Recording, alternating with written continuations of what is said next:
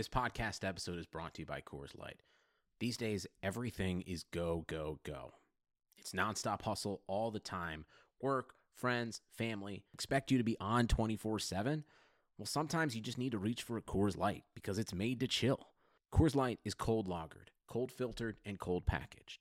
It's as crisp and refreshing as the Colorado Rockies. It is literally made to chill. Coors Light is the one I choose when I need to unwind. So when you want to hit reset, reach for the beer that's made to chill. Get Coors Light in the new look delivered straight to your door with Drizly or Instacart. Celebrate responsibly. Coors Brewing Company, Golden, Colorado.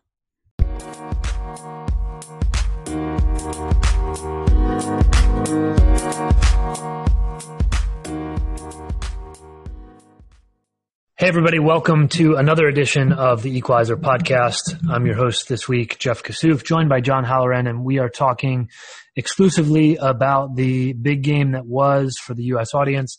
United States women's national team back in action. I'm sure you've heard this number a lot by now. 261 days since their last match, which was March 11th against Japan in the She Believes Cup. They returned on Friday to face the Netherlands and were victorious two to nothing um, in, a, in, a, game that I thought um, I, I, posed the question to Vlatko Andonovski post game in a way that suggested that I thought they dominated. He said that he didn't think it was quite dominant per se. I think that was maybe a humble assessment, but uh, I really felt like one way traffic, particularly given the circumstances of the year and the opponent um, on display. But 2 0 win for the United States uh, to end the year 2020. I was going to say begin, which uh, it felt maybe, John, like uh, beginning, end, end, all in one. But um, we'll get we'll get into um, a lot of analysis here on this podcast, and, and curious to hear in you know comments and feedback on our social channels what you all thought and, and there's plenty to read about from this game on equalizersoccer.com um, and, and just go ahead and subscribe there if you don't already. We've got half off your first year. So um, check out all our premium content there. But pre-game i want to talk about first which i think is is very important and um, should be talked about before we get into some of this analysis. Uh, the players uh, on their jackets, in somewhat similar fashion as the men's team, who played a, a couple of games uh, in previous weeks, had Black Lives Matter across the front of their Nike warm up tops. Players uh, collectively released a statement pregame just before the match, um, which you can read on, on pretty much any player's social channel, um, discussing, you know, very simply Black Lives Matter and also um, in, at more length um, the the issue at hand and, and that um, you know I think the line that stood out today we hear Black Lives Matter to affirm human decency. Uh, so you can read those that statement in full and, and um, beyond the jackets the players mostly all kneeling during the national anthem which was played in front of an empty stadium there uh, in Breda in the Netherlands. But um, I, I, think just want to play Crystal Dunn's comments post game um, just in in full here to let let her kind of she answered a question here on on what the moment meant. You know, that there've been uh, these moments throughout the year and in the NWSL, but what it meant to have that moment in a, a U.S. jersey this time. Yeah, um, obviously, you know, representing this national team is a complete honor, and all the girls on this team completely understand that. And I think, uh, you know, we just wanted to make a stand as a, as a unified uh, team and, and put out a statement, obviously, before the game, and also uh, use our right to to exercise that uh, expression as well, obviously during the anthem. And I think um, we've had incredible conversations as a team during this camp. It was so incredible to get everybody together, and um, I think on this team we've started that process of just getting involved in, in deeper conversations and starting to get to know each other even better on a deeper level. So I'm I'm truly uh, you know proud of this group. We're coming together in a short camp and, and really putting forth a powerful message and, and standing unified. So that was Crystal Dunn post game on um, what that moment meant uh, to have the the show of, of Black Lives Matter uh, from a team perspective in a U.S. jersey, uh, which I think is is obviously you know a huge change from only a few years ago of of you know how the the federation um, you know, responded to only one player even even speaking and, and kneeling. Um, so an important moment there in in the Netherlands, and I think um, one that's you know obviously not just one moment. It's it's continued over from the Challenge Cup, and and now will continue uh, even more so going forward. But um, so so the game that they played afterward, obviously a two 0 victory for the U.S. Like I said, a lot to talk about, and, and I've talked plenty here in the intro. So, John, um, takeaways at, at a thousand foot level for you from this game to start, and then we can dive into some specifics. But but what did you take away from this match on Friday? I just think the most thing is how impressive the U.S. was. I think if they had come into this game and and lost by a couple of goals, I don't think anybody would have put much stock into it. The fact that they haven't played a game in eight months, the fact that you know even even beyond the collective on the individual level, that most of these players have not had much opportunity to play even at the club level. Uh, you know, including those who stayed stateside and those who've gone abroad. Um, the fact that they were able to step into this game, it's played abroad. It's played against the number four team in the world. It's played against a team that's in the midst of their, their own qualifying campaign. So you would imagine, you know, they're in a little bit better form, um, for the U.S. to dominate the game. And, and I, I think they did as thoroughly as they did was, was very impressive.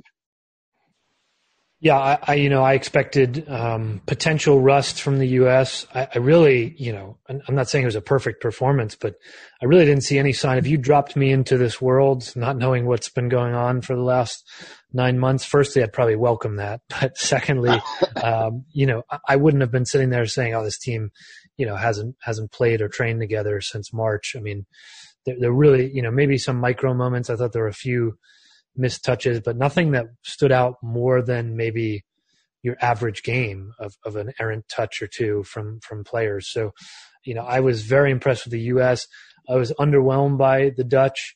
Um, I think a couple maybe news items to to just state up front for those of you that didn't watch. Goals from Rose Lavelle in the first half and Kristie Mewis in the second half, which is um, you you did hear that right, and, and definitely something we will talk about later in the show. And then I think from a, a, Netherlands perspective, you know, yes, a team that already qualified for the European Championship. So as much as this is an international window and they play Kosovo in a few days, um, you know, it is a team though that has played for the last couple months. Europe got back to to playing competitively, you know, in September and, and well before the U.S. did. And um, I just expected more out of them. I don't know. We don't have a lot of information, at least as of recording this, uh, Sarina Wiegman, the, the Dutch head coach, at least for a little while longer, wasn't present on the bench today. That was announced only maybe an hour or two before the game that she wouldn't be there. It was not COVID related, but it was described as a, family emergency, family matters. Um, so, you know, you wonder maybe if at all or how that might have affected the team. I think, you know, not having your head coach there would, would in some way affect the team. Um, but, you know, the Netherlands just, what struck me, John, I thought in the first half particularly, the Dutch looked unprepared for high pressure from the U.S., which is not constant and sustained, but is a trademark of the U.S. and has been for years. And they didn't look, they just didn't look ready for that, which was kind of mind boggling. Yeah, and they um, they coughed it up more than a few times in the back, whether those were errant back passes or passes that didn't have enough pace on it. There were a couple of uh, misplays from their goalkeeper out of the back. And uh, you're right, they just did not handle that very well. One of the interesting things, and I'd have to double check to make sure these are these are 100% accurate, but the stat I saw at halftime I thought was uh, 59-41 possession in favor of the U.S. And then even in the second half, when it kind of flip flopped, I think it was 62-38 in the second half none of that possession seemed dangerous. So even when they did break the press, it doesn't seem like they did much with that possession. And so the U.S. being able to pin them back in the first half and then even give them the ball a little bit more, uh, or, or maybe leave off that pressure a bit in the second half, it didn't seem to make much of a difference either way. Yeah, and and mostly a starting eleven for the U.S. that you'd expect in this game. Uh, Alyssa Naeher. Net, Becky Sauerbrunn, Abby Dahlkemper in the back, Kelly O'Hara, Crystal Dunn on the flanks, uh, Lavelle Ertz, Sam Mewis midfield, and then Press Heath and Lynn Williams getting the nod up top um, as Alex Morgan works her way back. She did come in at halftime. The Dutch were without Viv Miedema, which is a significant absence, obviously. I don't know if it necessarily makes a difference on the day, but but certainly gives them a little bit more of an option up top, even to release from that pressure, which which they didn't seem to to be able to deal with. But John, I know you were impressed with the the three woman midfield here. This is the same group, uh, the same midfield, almost the same team from that 2019 final, which this was a rematch of. Uh, Ertz, Lavelle, Mewis. Lavelle with the goal. If you haven't seen it and you're listening, you're missing out. Find that goal, find that highlight. But um, this Mew, this this midfield, this Mewis, Mewis too. But this midfield didn't miss a beat. I don't think. Yeah, and you know it's funny because you're going through the lineup here, and you know we're talking about nine of the eleven starters from the World Cup final were in this lineup, and I do think it was probably the strongest lineup they could have fielded, even with those two missing players, considering the roster. Right? I mean, we heard multiple times this week from from Vlatko Andonovski that Alex Morgan wasn't 90, 90 minutes fit, so it wasn't surprising uh, to to see you know Christen Press or Lynn Williams uh, in the starting lineup there, and then Megan Rapinoe not not available either. So I mean, this is basically uh, what you saw a year and six months ago, or a year and five months ago in in Lyon. Um, but I, you know, Lavelle's goal, it too, you know, you mentioned how how high of a quality was too, but it's uh, it, a little bit reminiscent of the goal she scored in that World Cup final that she took the player to the right, brought it back to her left. Um, you know, the, the finish was different and it was from a slightly different angle, but both from the top of the box, uh, both very well placed shots, both, you know, taking a defender one on one. And, uh, for her to put that top shelf the way she did and then to watch, um, Van Veenendaal, she didn't, she barely moved mm-hmm. when that, when that shot came off Lavelle's foot and, uh, just tucked it into that upper, upper far post. Uh, terrific finish on that. Well, I'm glad I published my first analysis piece already, so I can't be accused of stealing your idea here because I thought exactly the same that it was the goal was reminiscent of the one that Lavelle scored against the Dutch in the final. Just instead of carrying the ball 40 yards, she made a run after you know she was a run off the ball after helping basically create that turnover as part of some team pressure, uh, but similarly cutting inside on the left foot. So, yeah, totally agree. And I thought Sam Mewis in this, you know, it, it wasn't. Um, this is kind of stating the obvious, but it was clear.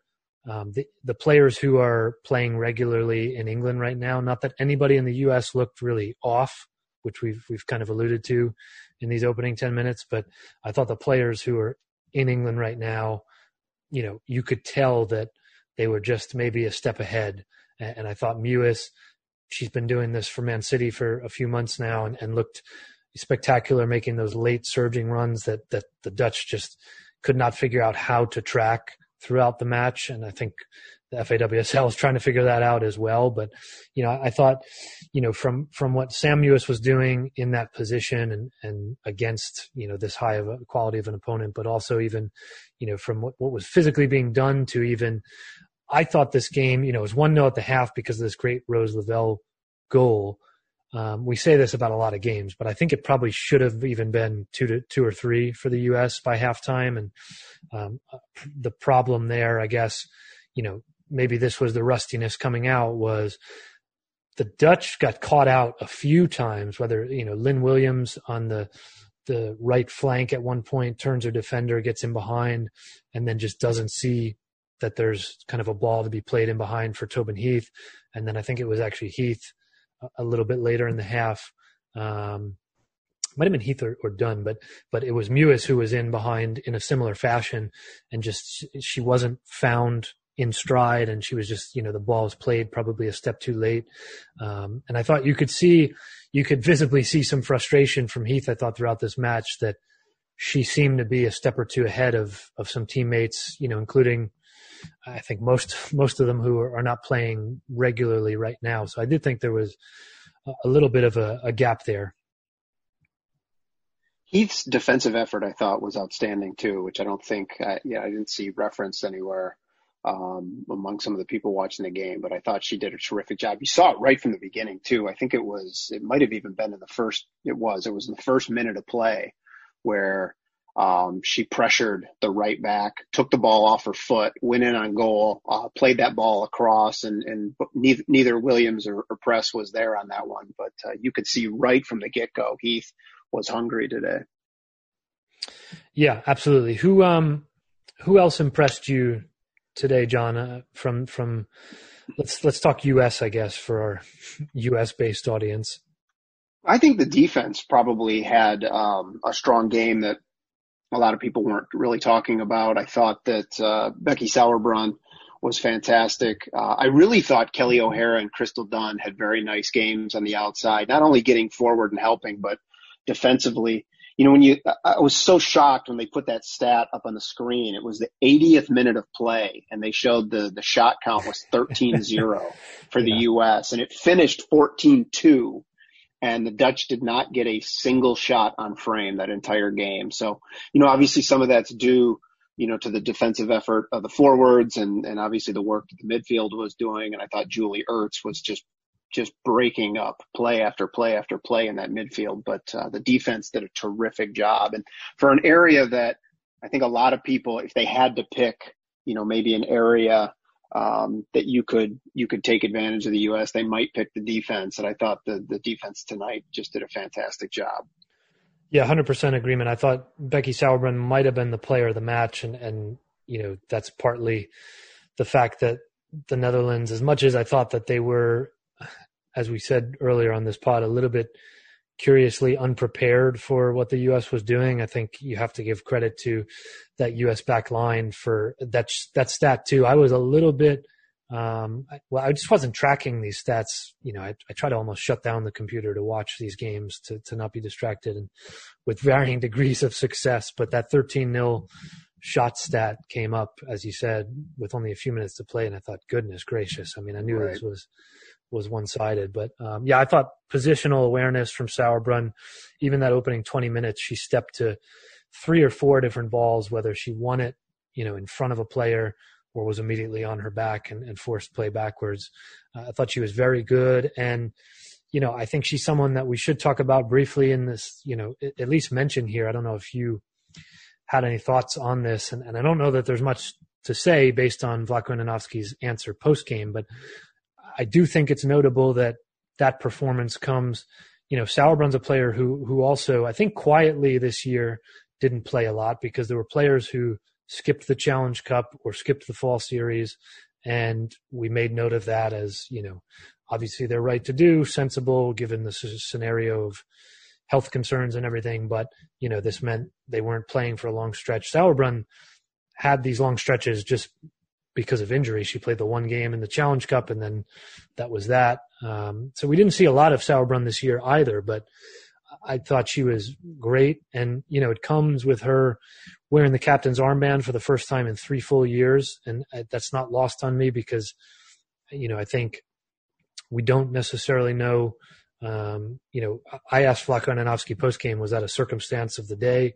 You know, with, with various absences, you know, from people who have been wearing the armband, at least in the previous era. Um, and he said, he said he hasn't thought much at all about who the captain's going to be long term, and and he didn't give much thought to that today. It was just felt like the right thing to do on the day for the game. But you know, Sauerbrunn was one of the captains in this rotating armband under Jill Ellis, and yep. I think it's easy to forget three years ago, two years ago or so, you know, was quietly removed from that. She never had a bad word to say about it. And I think that's why it was a quiet removal because it never became a thing. But, you know, it's notable that three years later, um, to be having the arm. I think she wore it once or twice after, you know, in some friendly too, where everybody got subbed off or something. But in terms of like walking out there pregame and, and having that on the entire 90. Um, it's been three years. So I don't know. I, don't know if that's a coincidental performance for me that that happened on the same day. I mean, she's obviously a pro and, and is always great anyway, but um, maybe it stood out a little bit more because of the context. Well, and I think too, as you mentioned, because she did try to play in the Challenge Cup, but then I think it was she she had that collision I think with Lynn Williams in that first game, and then you know missed the rest of the tournament. I think with a hip injury. And the fact that she hasn't played a competitive match really in five months and to go out there and have the game that she did, because listen, I mean, if we're being honest, I think we've all talked about at some point, whether publicly or not, that, you know, there's going to need to be a changing of the guard at center back. And it doesn't look like it's going to happen, certainly before the, the 2021 Olympics, uh, with the performance that she put out there today. And, you, you know, I think the thing with the captain's armband in a normal situation, you know, you'd expect it to perhaps be Alex Morgan or Carli Lloyd or something like that. With, with Morgan not starting and Lloyd not there, uh, it, it, does seem kind of a natural evolution to, to go with Sauerbrunn. But, uh, she had a nice game. And for somebody who took a long break there, it, I, I, think that makes it even more impressive. Yeah, and she did she did end up playing a, a, decent amount in the fall series. Only one full ninety at the very end, so it was you know a progression to to get back to that point. But um, you know, still, I guess like many players, you know, in this in this squad and this year, um, you're still talking about cumulatively you know just just doing the the rough math maybe three full 90s over the course of you know th- the the equi- equivalent of three games. So, um, you know, really not a ton of of action, three or four games. So, um, you know, impressed with with Sauerbrunn there. Um, okay, we're going to take a, a, quick break here, and we'll come back. We'll keep talking USA Netherlands here. Uh, we still need to talk about not just the second goal, but I think the story around that a little bit, and maybe look forward to what we can glean from this, if anything, going forward, because there's not a lot of time to the Olympics, and, and I guess everybody continues to use the qualifier of assuming everything stays on track for the Olympics. So uh, this has been the Equalizer podcast. We'll be right back after this break.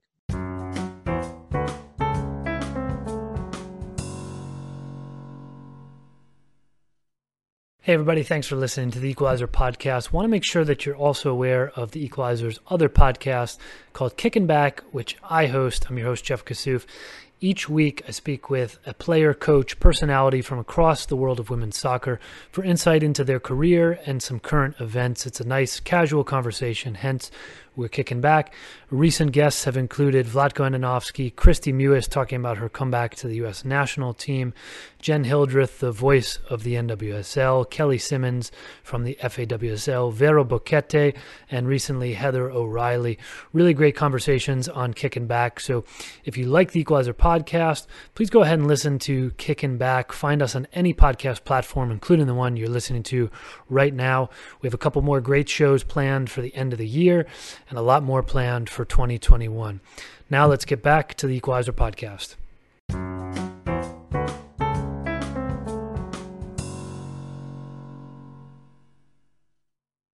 We're back here on the Equalizer podcast. I'm Jeff Kassouf, your host, joined by John Halloran, and uh, want to make sure please go ahead and rate and review this podcast. Helps us a lot. You give us those five stars, it boosts us in some magical algorithmic way up the charts so that more people can discover this podcast. And uh, if you subscribe, you won't miss a thing. So go ahead and please do that. And we will be back as we are every week to talk all things US, NWSL. We've got plenty of European action coming up. Uh, Champions League returns soon. So here, though, we are talking some more about USA Netherlands, US women's national team. First game in over eight months. 2 0 victory over the Netherlands on Friday pretty dominant performance. We've talked uh, quite a bit about Rose Lavelle, some of the midfield, Becky Sauerbrunn we just spoke about, and the defensive effort. Um, and I think the other thing that we need to talk about, we haven't touched on the the second goal at all here yet. The year of Kristie Mewis continues. I, you know, as much as I have been sold and a believer on, you know, uh, her her comeback here and her form and everything, it just keeps going. I mean, there was the Challenge Cup, obviously.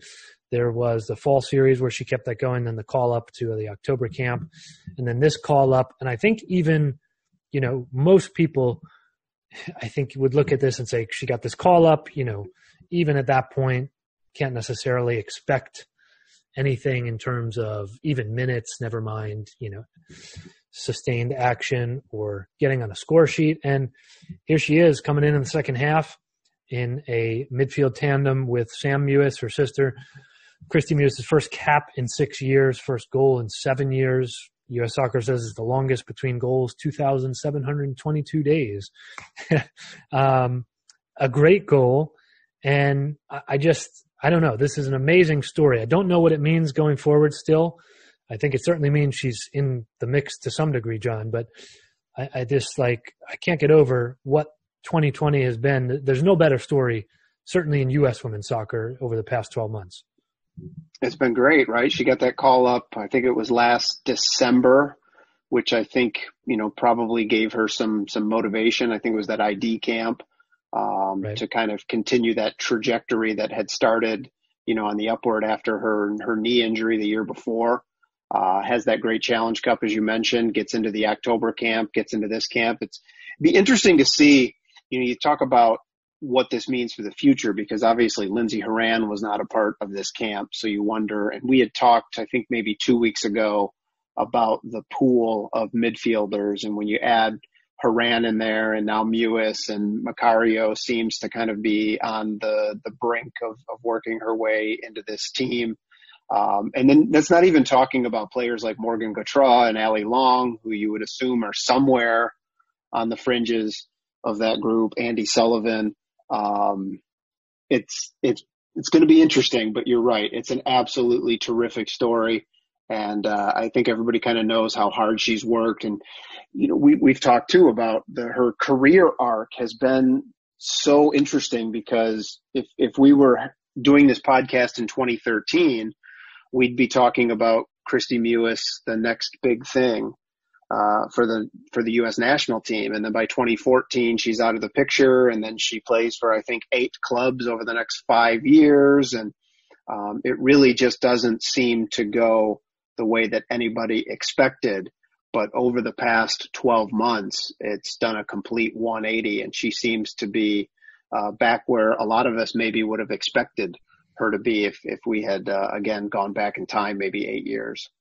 Yeah, and I mean, I know I tease a lot of other content we have, but but the uh, kicking back pod, I spoke with Kristie Mewis about six weeks ago, maybe, and that was before even the the call up. Well, actually, it was right when she got the call up to the October camp, but um, spoke in depth about that. You know, those in between years, the the knee injury being the turnaround, and you know, even the week. I don't know. She she didn't mind, I guess, you know, to some degree that I was reminding her of this, but there was that week as I'm sure you recall, John, that she got traded from Washington to Chicago. Yeah. She scores for Chicago in yep. this game that she comes on for you know a few minutes, and then she's traded in a few days to Houston. She played one game in Chicago, and then Houston, you know, is where she kind of settles. But then she has the knee injury, um, so it's really been incredible. And I think to your point there about going back in time, I mean, even then, you know, she was playing for Vlatko Andonovski. Um, he did, he gave himself the shout out, which he has every right to.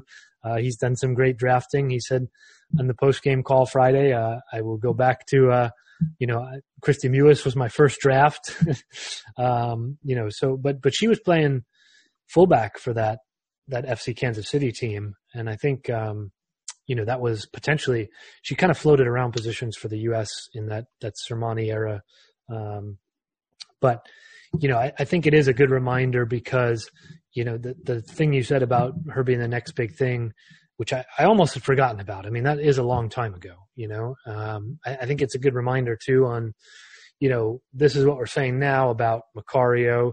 I think Mal Pugh is a player where that's been said for a, a few years now, really, um, almost a full cycle, really. And, and obviously, she's had some injuries, she's had some struggles you know, another player we're not even necessarily talking about it right now, but the depth of this team is, is you know, players going to at least have something to say about, you know, the Olympic spots. Um, you know, I think it's just probably a good reminder that these paths are not linear. And, right. and as much as Kristie Mewis is, I think an exception to, to the rule in terms of, you know, being away from the team for six full years. Uh, there's, there's not many examples. I mean, like I said, longest between goals.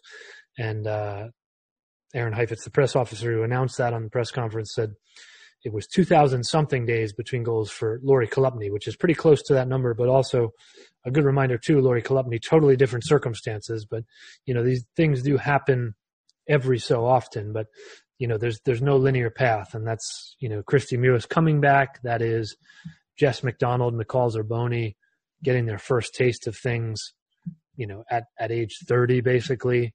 Um, so I, I think it's a, it's probably a good reminder for for all of us as we uh, anoint the the teenagers and, uh, and, then quickly abandon ship on them as we uh, as we kind of um, they don't progress as quickly as we maybe think they should. So um, a reminder to to self, I guess, and to everybody. But um, you know that, that's probably something to to talk about there too. And and um, just want to talk about a few other points um, from this game because um, I do think Mewis, Kristie Mewis, you know, is a, a, big story, and and a couple others that probably get underplayed. But first caps for Sophia Smith and Jaelin Howell um, from the same town in Colorado, which is is kind of a neat little like thing you might read as a TV announcer or something on uh, you know on a world feed or something. But um, you know, I think Sophia Smith, if you want to feel old, the first player from the 2000s, born in the 2000s, to to appear for the senior national team, and you know, again, Howell maybe less so at the moment, just from a hype perspective, but you know, Sophia Smith and then Catarina Macario, obviously, who didn't play in this game, are, are two players that if you listen to Vlatko Andonovski talk, if you kind of take the temperature of the room around U.S. soccer, are like, you know, these are two players that they think that are going to be built around for the next 10 years. Um, I don't know if I can say what did you take from Sophia Smith's performance, John, because it was only a few minutes, but a couple of debuts. Uh, are you encouraged by them? What do you think they mean, you know, big picture? You know, I, I don't think they mean a lot, to be honest with you, because the depth at both of those positions is so incredibly deep that uh, if if I'm being totally honest, I'd, I'd be shocked if either of them even makes the 2021 Olympic team at this point. Now, we're seven months, uh, eight months away from that, you know, decision being made. So maybe something changes, but, uh, you know, look at the players in front of both of them. It's a great moment for them. I'm not trying to take that away, but if you're, you know, if you're trying to look at predictions, we, we just got done having that discussion about Kristie Mewis and Mal Pugh and, um, some of these other players that, uh, uh, you know, look, look at the depth at forward, look at the depth uh, at center mid um, you know, the players that Howell and Smith are, are going to have to compete against. Um, it's great for them. And, you know, obviously they both have the talent to be very good players in the future, but in the immediate near term, especially when we are within one year of a major tournament, uh, and especially one that has a smaller roster than a World Cup, um, I think there are opportunities to get significant minutes uh, if and when we ever return to something resembling a normal world mm-hmm. um, will be pretty limited until after the Olympic Games. Now, Howell, I totally agree with you on. Smith, I, I mean, maybe I agree to an extent. I mean, the, the injury this year didn't help because I think she could have gotten some more reps in with Portland than, you know, than she did really. And I think that probably hurt her just in, in some fashion. But I know, I don't argue at all about the depth chart. I just, I just, there's something about the, level of excitement around her. Um, and I think it's going to depend on, you know, like I think I said this on the pod a couple weeks ago, but it's worth just reiterating if anybody's listening and wondering.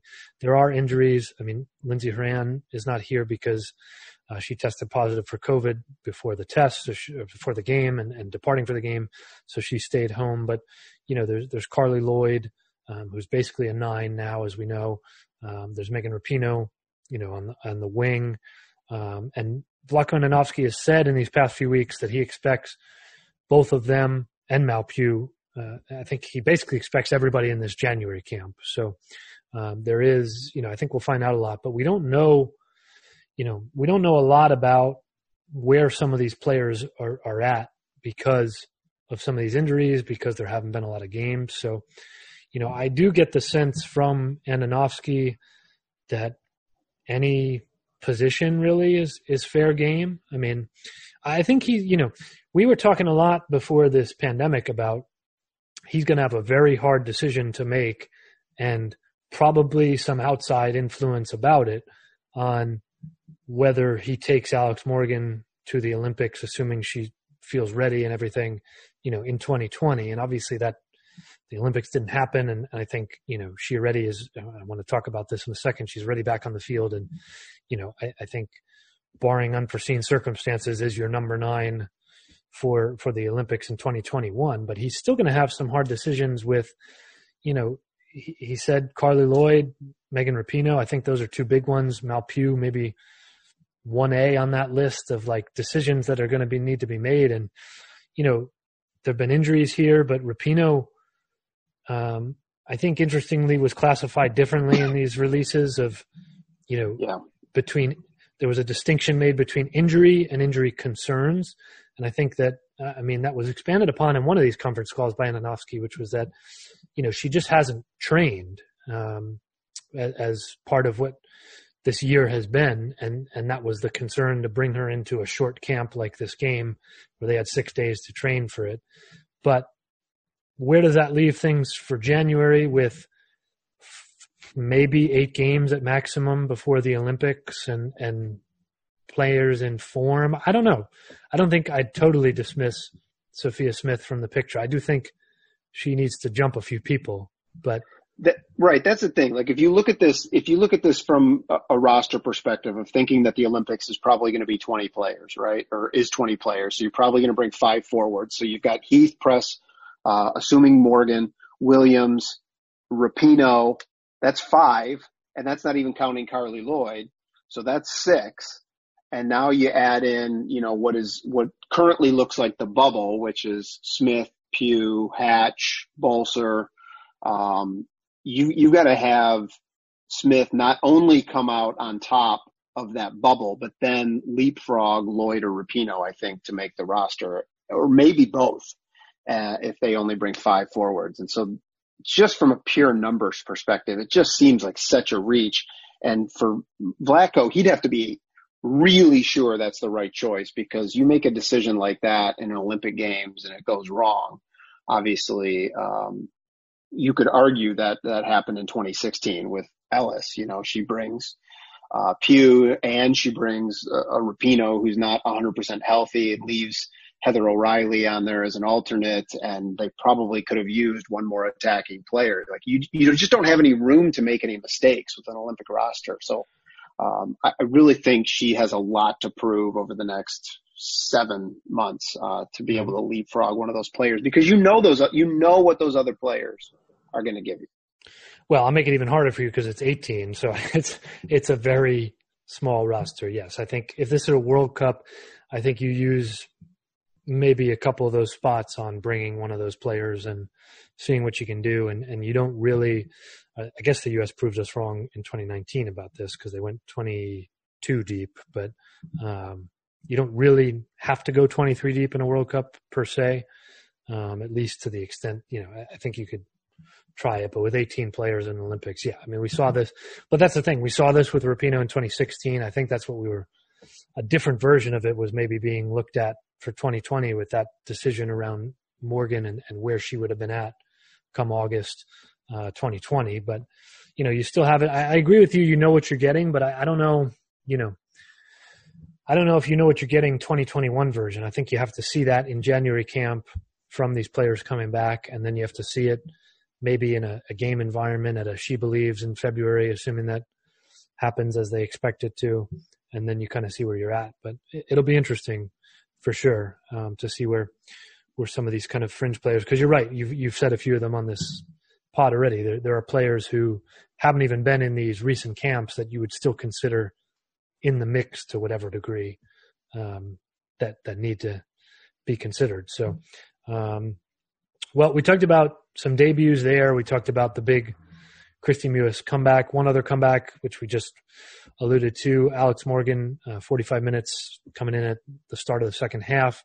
Um, first minutes for the U.S. since that 2019 final against the Netherlands. And she's played a few games now for Tottenham, had a little bit of a delay, a setback in, in getting back on the field for Spurs there, um, you know, November instead of September. But um, any takeaways from her? I mean, I didn't think she, I didn't think she looked out of step or out of place in any way for the 45 minutes. Yeah, and I don't think you can draw a ton of conclusions. Right. right. Um, there's there's just not. I mean, she put she put Dunn in at one point. Um, I thought there was there was a point too where she actually chased down a long ball and, and got to it before a defender. So I thought that was a good sign in terms of, you know, any questions about whether she's, she's gotten her speed back.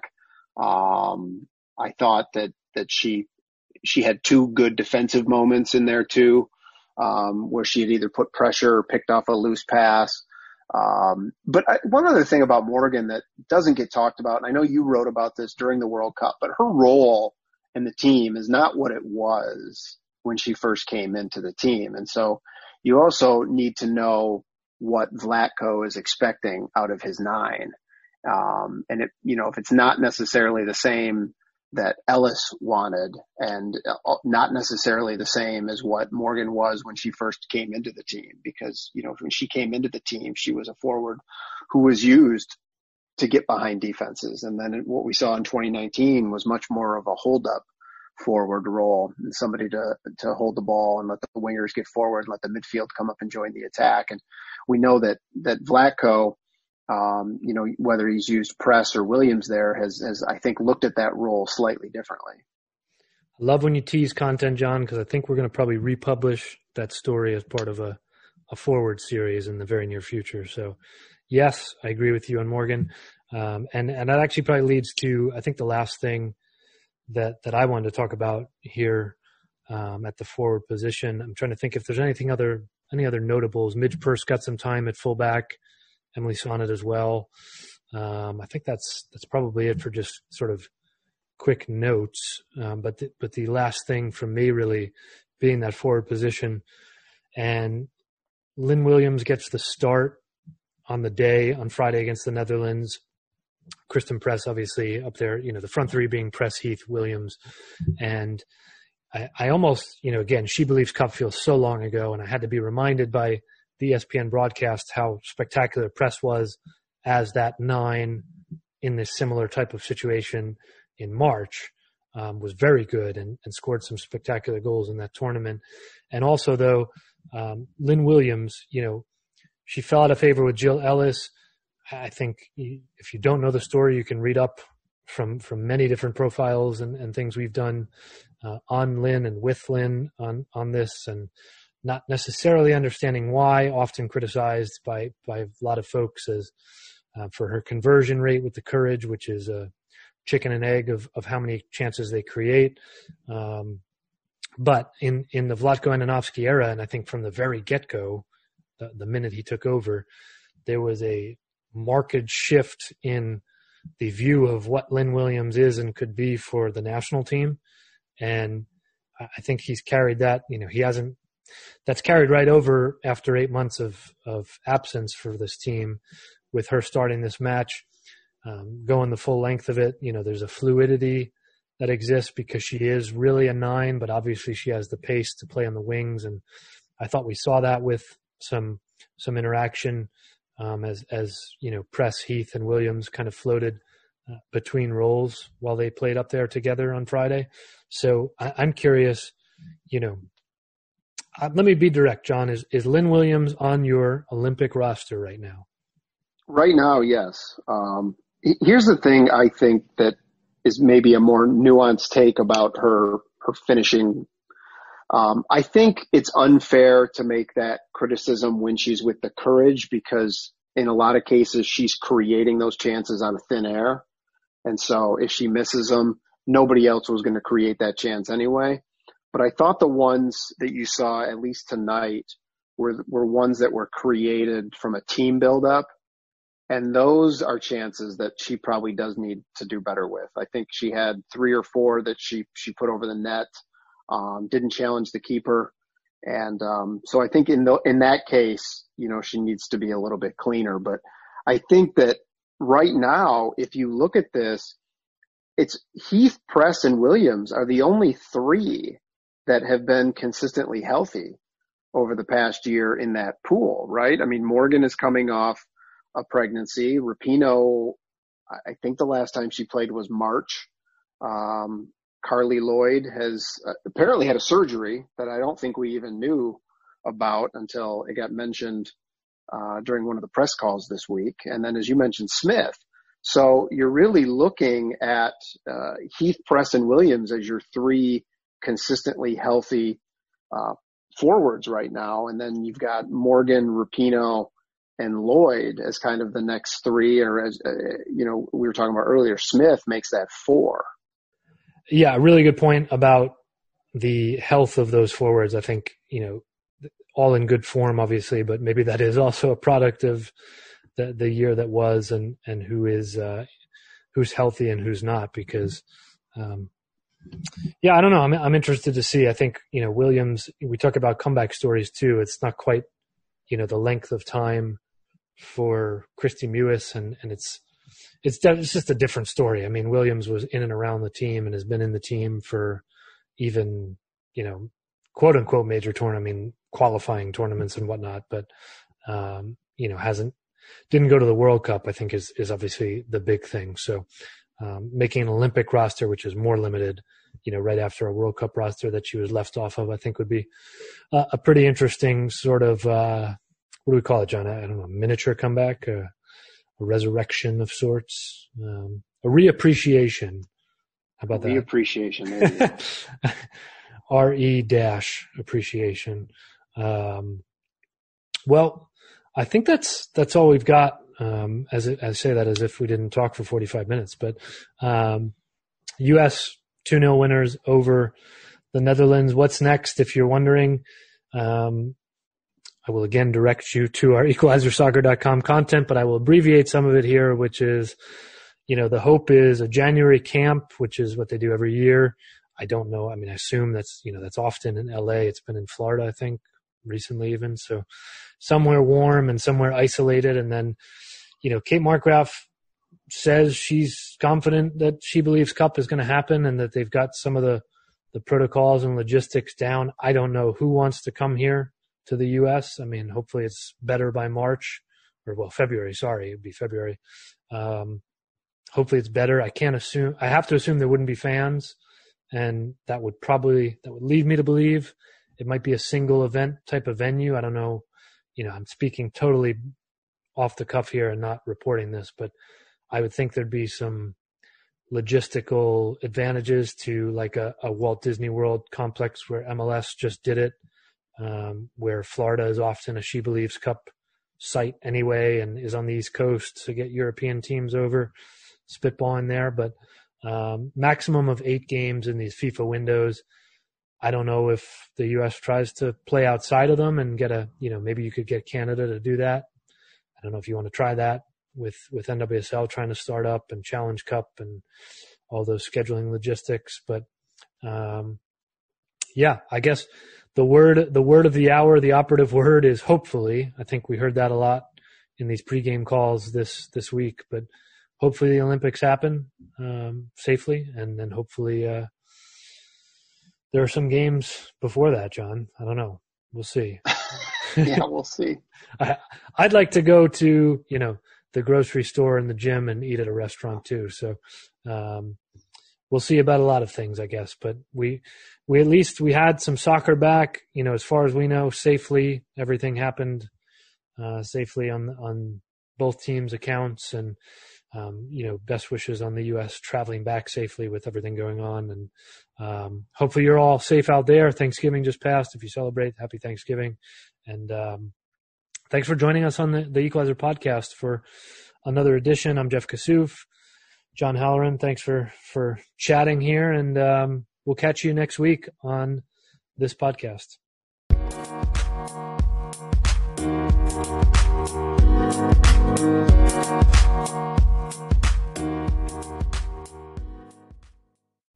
When your entire life is online, you need more than just speed from your internet. Xfinity gives you reliable in home Wi Fi coverage, plus protection from Wi Fi network threats. Check out our amazing offers on Xfinity Internet. You'll get fast speed and Wi Fi coverage you can count on. Plus, get advanced security free with the XFi Gateway, so you can keep the connected devices in your home protected from network threats. Just log in and activate through the Xfinity app. Go online, call 1 800 Xfinity, or visit a store today to learn more. Restrictions apply.